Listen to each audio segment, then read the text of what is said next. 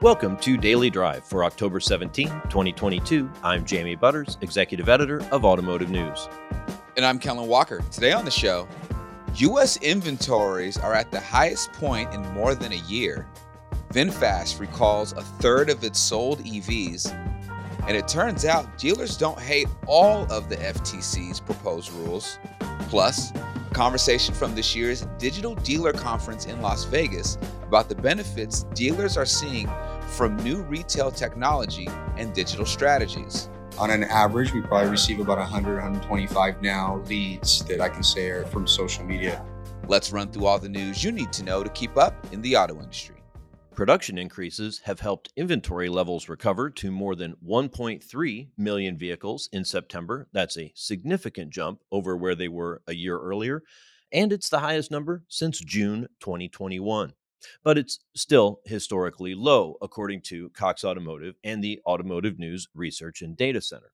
Cox said the figure represents a 42 day supply. It was nearly half a million vehicles higher than where inventory stood at the same point last year, and about 90,000 higher than where it was just a month earlier. But inventory remained more than 2 million vehicles down from the same month in 2019 before the pandemic. Vietnam's VinFast will recall 730 of its model VF e34 electric cars to make checks and replace their side crash sensors. That's about a third of the EVs it has sold so far. VinFast began operations in 2019. It's a unit of Vietnam's biggest conglomerate, Vingroup, and has sold a total of 2,200 EVs since its launch late last year.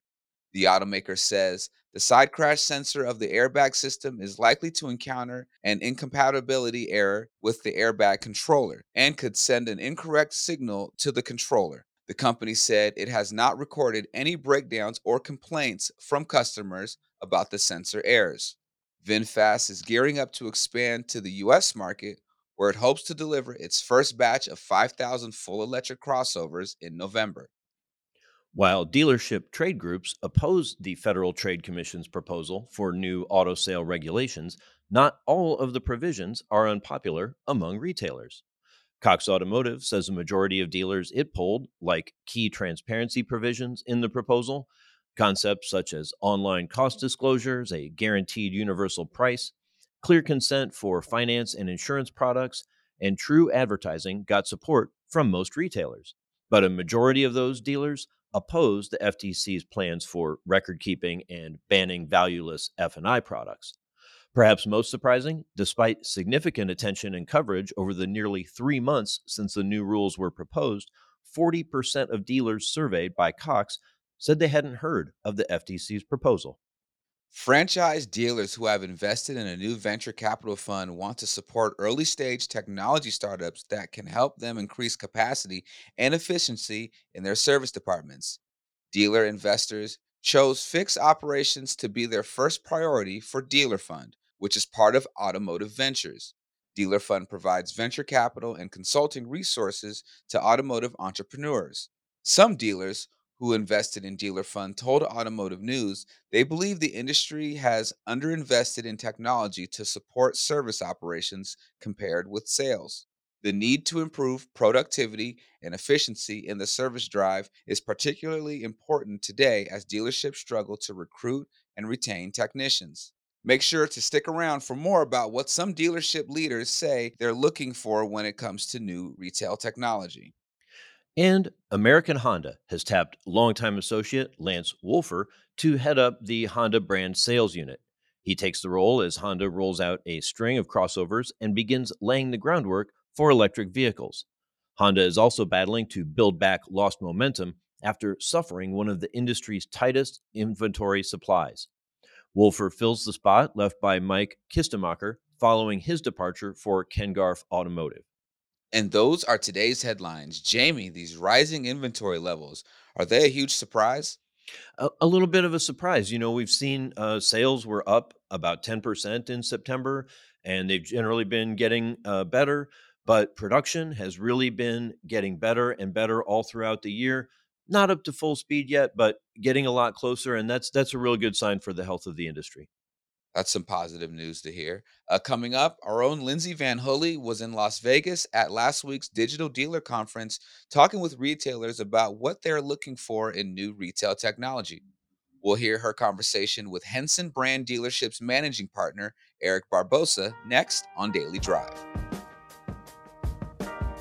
Slate Money is a weekly roundup of the most important stories from the world of business and finance, hosted by Felix Salmon, Elizabeth Spiers, and me, Emily Peck. Confused by crypto? Can't keep up with the metaverse? Wondering why the price of just about everything keeps rising? The Slate Money podcast is here for you. Listen to Slate Money every Saturday morning wherever you get your podcasts. Welcome back to Daily Drive. I'm Jamie Butters with Kellen Walker. The pandemic prompted many dealers to accelerate their use of technology inside the showroom, including to communicate and make transactions virtually with customers. Some dealership leaders have embraced social media and video to interact with customers, one of those leaders is Eric Barbosa, managing partner of Henson Brand Dealerships in Texas. Barbosa spoke with Automotive News retail technology reporter Lindsay VanHulle from the floor of the Digital Dealer Conference in Las Vegas last week. Here's their conversation. Well, tell me, I guess, what you're looking for at the show, kind of what your thoughts are so far. Uh, shows uh, the show's amazing. As I think my second time here, it came last year, it was great too. This particular time, the marketing team and I came looking for uh, for our store just a, a tool that we can uh, track where our actual dollars are going and return investment on OTT, and not just the typical stuff like I, I want to get granular on, on how we're pulling the data and uh, just a platform that tracks a little bit better than what I've seen. Yeah. Talk about you know that interest for you. You know, what do you find that experience is like now, and what are you hoping to be able to do better? You know, what what kind of challenge do you want to solve with that kind of technology? The difference between paid advertisement and organic, and uh, if we're going to go third party uh, lead generators, which is okay, there's a lot of great ones out there but for us, we're a real big social media dealer and, and we get a lot of return from that. And I want to be able to track that opposed to spending the dollars with maybe a company that it's not working or they can't tell me that we're getting car sales from it. So that's the biggest point for us. You mentioned you're a big social media dealer. Talk a little bit about how you use social media in your marketing and what kind of response you get from it. Uh, huge response. I mean, I think we're up to 400,000 engagements per week. And to give you perspective, the bigger groups like CarMax and Carvana, I think the only two that are ahead of us on a weekly engagement, and we're in a town of 4,000 people, and that's organic engagement, no paid. So, um, yeah, it's a big deal for us, and we use it to engage with our customers, which we get a big return on. Yeah. Which platforms do you find that you use most? We are strong on Facebook, but we are starting to use TikTok and uh, Instagram, YouTube. Yeah, but Facebook's our primary right now. And so you mentioned organic. So a lot of different posts about vehicles. Do you do you know different events and things like that? We do uh, PR. We do gamification. We do giveaways. We do uh, car sales. We have a multi-channel mix of things that we do. Yeah. And you said the response is huge. So do you are you able to find? There's a lot of engagement. Are you able to find that that turns into leads and, and sales? Absolutely. We we drive it all back to either phone calls or leads, and we have that tracked. And on an average, we probably receive about 100, 125 now leads that that I can say are, are from social media. That does not include the other third party leads.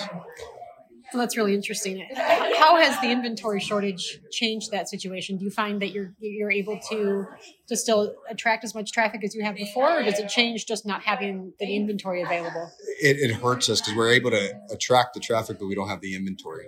So then it's finding the inventory or getting them to do an order or maybe do a locate on a used car if they're looking for something specific. So uh, to create the the market has been good for us, but the, the hard part is you know getting the, the consumer what they might want at the moment. Have you had to shift you know your your social approach or your marketing approach you know because of that? Do you find that you're pitching more maybe less specific inventory and more you know why buy from us? Or is it more hey we'll show you how to order online and things like that? Our message is now completely changes value built. So experience and value is what we're selling. Uh, it's and then after that we we go into finding the specific, getting them to order, or, or just trying to find what, exactly what they're looking for. But yeah, after 2020, we've completely shifted. Yeah. What's inventory like for you guys right now? Uh, new cars is still kind of slow. Um, uh, what we get allocated is is you know rare. Uh, most of it is orders that are already sold. And then used cars is kind of tough out there in the market right now getting them. But uh, again, there's a demand there, so we have to go and, and figure out ways. So we're really after the acquisition from the standpoint of the consumer, the service drive, and stuff like that. How do you incorporate technology into that that purchase process for consumers when they interact with you? Are they able to do as much online as they want to? Can they do pretty much every part of that transaction? They can. As far as the financing, uh, we do DocuSign, we do e-contracting. Uh, most in our area, since we're in a town of 4,000 people, we do deliver a lot. So most of the transactions done on the phone are digital, and then we ship it. Is that a, a, new thing that you've done since really the pandemic? Have you been doing that a little bit, or has that become more of a focus for you, just given you know the, the last couple of years and how how much the market has changed? The, the interesting is is that uh, the previous owner, Mr. Fred Henson, he has been doing that for 28 years there. Now, before it was paper ads. Now, but that's always been his thing is delivering. So we just made it digital uh, the last three years, but it was pre-pandemic. That was part of our strategy. Yeah. So when you say you made it digital, how does it work? What's that experience like? The digital experience is is first the marketing, and after the marketing, we nationwide delivery, uh, warranty for life, and uh, as soon as we get them on the platform, we have you know AutoFi. Just there's different uh, uh, bots we use on our site to get them to do their financing, and then we call them and we really pitch the fact that they don't have to make it to the dealership. That we would rather deliver it to them if you want video, walk arounds, FaceTime. I mean, we use all the tools we can how many people take advantage of that fully remote? I mean, do you have is it a big percentage still, or do you have most people that still want to come in or, or have some interaction? I think at our stores is over fifty percent. That, that do a remote delivery? Yes, at our stores is probably fifty percent, uh, and again, just because where we're at and how we're marketing. Yeah. Where, where are you delivering most? Is it driveways? Is it offices? Driveways, some offices, if it's, uh, but mostly it's homes, and a lot of uh, out of state. We're delivering a lot out of state too some of that I would imagine is a function just of the inventory situation, right? That if you have the vehicle that they're looking for, maybe they'd go a little farther. Yes, and then it's also our social media reach. So we put the message all over the, you know, it's not just our, our PMA, we're going everywhere. So which puts a lot of eyes on us and then the value because the warranty for life works out of state and so does the delivery. So that's at no cost to the consumer.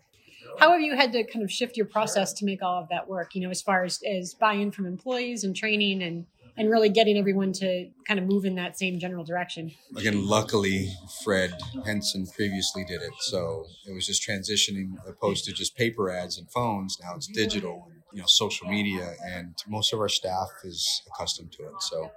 Uh, and then most of them have only started there, so they don't have any other habits from any other dealerships. Not that they have bad habits, but you know some of them are still stuck with the regular meet and greet, that type of process. You can do it all digitally to that end, are, you, are, there certain skills or different skills that you look for in in your sales team that you know maybe that might be different than maybe they might see in a different dealership? It's again back to our little world there. Uh, we just want them to be proactive and and use those tools. Like it's a requirement to post on social for us. It's a requirement to send videos. Uh, so we train them that way and and it's just that's I don't think they know any different. So you mentioned videos. Talk about that. Kind of how you use that. Is it is it very much kind of a customer engagement piece? When when, when do, do those first videos get sent and what's kind of that expectation? If they ask for a specific car on a lead, we send a video. Uh, if the lead comes in, we send a video kind of introducing the dealership as a response, opposed to your normal email blast, you know, email response or your text. And we've we've got good responses from that. But yeah, it's it's engagement. It's getting them to see us, you know, in person, kind of in person. We've had good results with it. Do they go out mostly through through email, or do you find that text messaging works? How, how do those messages get to those video messages get to consumers? Through our CRM, but it is through text messaging. Yeah, if we have like there is a we do embed some videos in email, but the best response is still from text messaging. Yeah. Why do you think that is? I mean, I, for me, I'm I think I'm the later part of a millennial, and I, if you're going to get a hold of me, you have to text me just because I'm busy. Don't have the time to be on the phone. And I think most people would rather text. It's quicker. It's you know less anxiety, I guess, and it's just an easier way to to to communicate. I think. So it sounds like you would get you get better engagement from a consumer when when it shows up on their text message box than if it were an email that maybe they wouldn't get to or see. Absolutely, yeah. I currently I think I have five thousand emails I haven't responded to in my personal email. So and that's me, you know think about it. Everybody's on this phone all day. It's the easiest way to get to them. I guess just the, you know the last thing for you. What's sort of your your general takeaway of the show and kind of how you're uh, how you're feeling about it and what you're seeing here. I think these are a must for the industry uh, to collaborate with other, you know, vendors, dealers, and then perspectives on, on what's working in these sessions. It's really why we come here. Uh, they're very good sessions. They're well prepared, and uh, we usually leave here with a lot of information. So, yeah, I highly recommend checking it out. Eric, thank you so much for joining Daily Drive. Okay, awesome. Eric Barbosa is managing partner of Henson Brand Dealerships in Texas. He spoke with our own Lindsay VanHulle from the floor of the Digital Dealer Conference in Las Vegas. That's Daily Drive for today. I'm Jamie Butters. And I'm Kellen Walker. Thanks to Automotive News coordinating producer Jake Neher for his help on today's podcast. You can get the latest news on retail technology, vehicle inventory, and everything happening in the auto industry at autonews.com. Come back tomorrow for a conversation with Here Technologies Director of Product Management, Philip Hubertus, about the challenges automakers face while implementing intelligent speed assistance, a mandatory technology in the EU. If you enjoy the podcast, remember to like, leave a review, and subscribe so you never miss an episode.